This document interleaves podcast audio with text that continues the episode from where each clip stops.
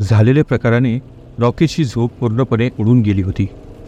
पाच सात मिनिटे गेल्यानंतर त्याने हाताने स्वतःच्या कपाळावरचा घाम पुसला आणि कारमधील लाईटचा स्विच ऑन करून समोर ठेवलेल्या पाकिटामधील आणखी एक सिगारेट बाहेर काढून सुलगावली.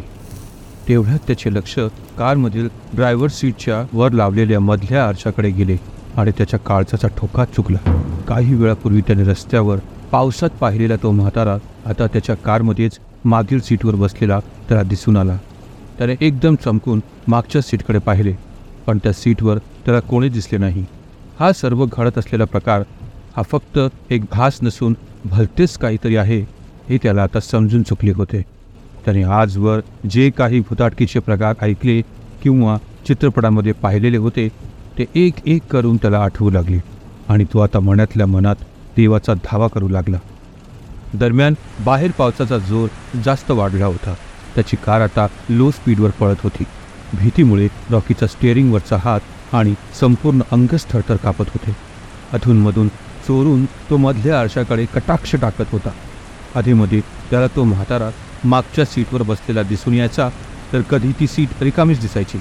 हे नक्की काय चालले आहे हेच रॉकीला समजत नव्हते. थोडा वेळ गेला. आरशामध्ये आधीमध्ये दिसणारा तो म्हातारा बराच वेळापासून दिसलेला नव्हता.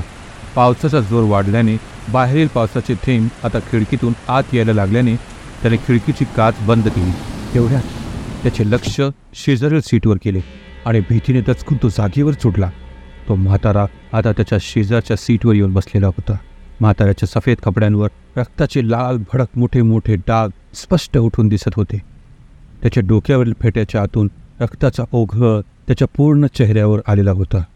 आतली जखम ताजी असल्यासारखी त्यातून रक्ताचे थेंब पडत होते आणि त्याची भेदक नजर रॉकीवर रोखलेली होती. काय पावणं गाडी अंगावर घातली तर घातली. आणि पडून पण चाललाव का? कमीत कमी हॉस्पिटलात तरी घेऊन चला की मला. कोण कोण कोण तुम्ही? काय बोलता तुम्ही? मी मी कधी गाडी घातली तुमच्या अंगावर? रॉकीने घाबरत विचारले.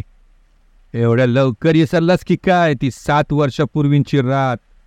त्या रातीला मी सायकलवरून माझ्या घराकडे जात असताना तूच मला मागून येऊन गाडीने ठोकून पळून गेला होतास ना?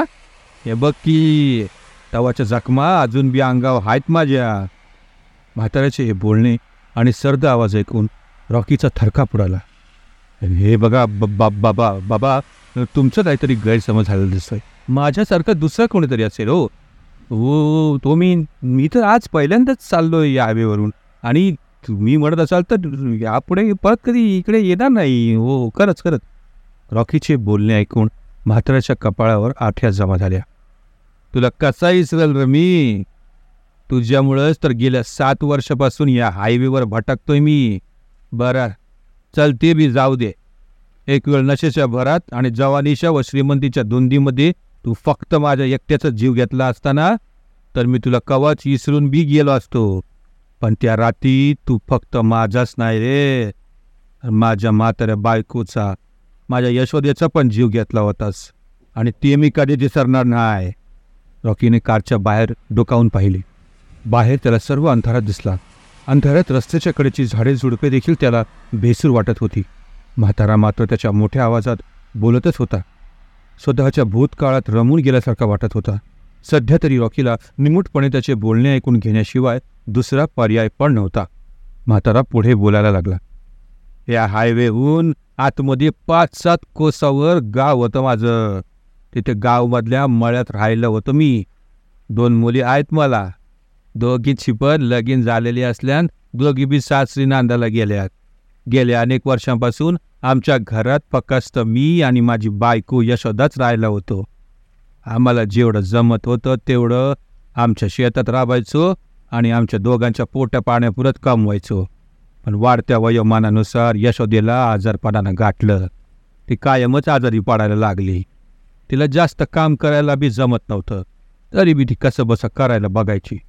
मला ते बघवत नव्हतं. मी तिला म्हणलं होतं ए बघ यशोदा आजवर तू लई केलंस पण आता फकस्त आराम करायचंस तू. पण ती माझं काय ऐकतच नव्हती. तिचं आजार पण वाढत चाललं होतं. शेवटी तिला शहरामध्ये नेऊन हॉस्पिटलात दाखल केलं. एक मोठं ऑपरेशन करून परत घरी आणलं होतं. यानंतर बी आजार पूर्ण बारा होण्यासाठी डॉक्टरनं वेळच्या वेळी लिहून दिलेल्या गोळ्या औषधं घेण्यास बजावलं होतं. दवाखाना केल्यावर काही दिवस यशोदाला बरं वाटत होतं.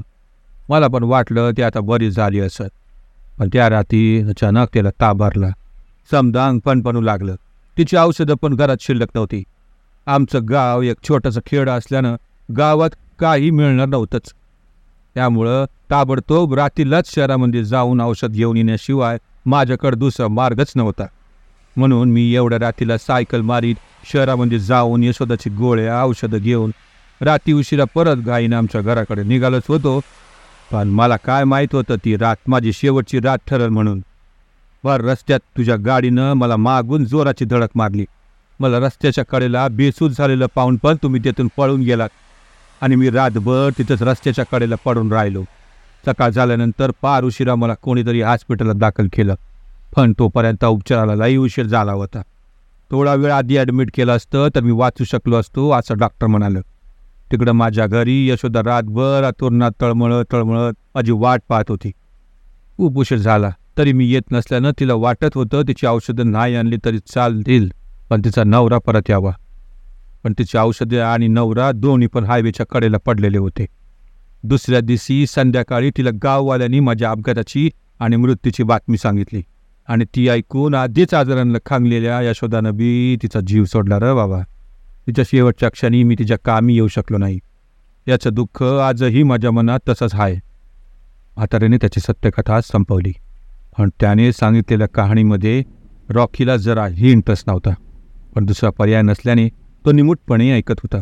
आणि ऐकता ऐकता आपल्या गाडीत घुसून बसलेल्या म्हाताऱ्याच्या भूतापासून स्वतःची सुटका कशी करता येईल याचा विचार करत होता. थोडा वेळ विचार करून त्याने हळूच रिमोट सेन्सरचे बटन दाबून कारचा दरवाजा अनलॉक केला आणि कारची स्पीड कमी करून म्हाताऱ्याकडे पाहून म्हणाला मला मला माफ करा बाबा.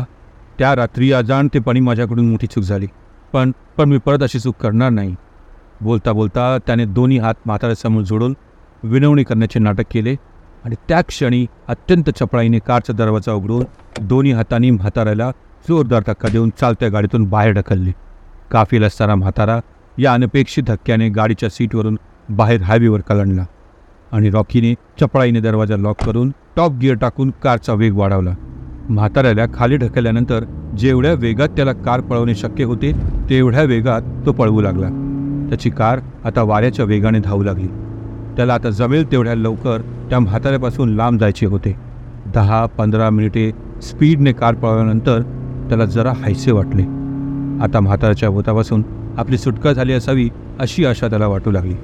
तसेच अशा बिकट प्रसंगामध्ये पण आपण प्रसंगावधान दाखवले याबद्दल त्याला स्वतःचाच अभिमान वाटू लागला. पण त्याचा हा आनंद फार काळ टिकणार नव्हता. कारण पुढे जे काही घडणार होते ज्याची त्याने आजवर कधी कल्पना पण केली नव्हती. तर मित्रांनो असं काय घडणार आहे पुढे? ऐकूया एक हायवेच्या तिसऱ्या आणि शेवटच्या भागात.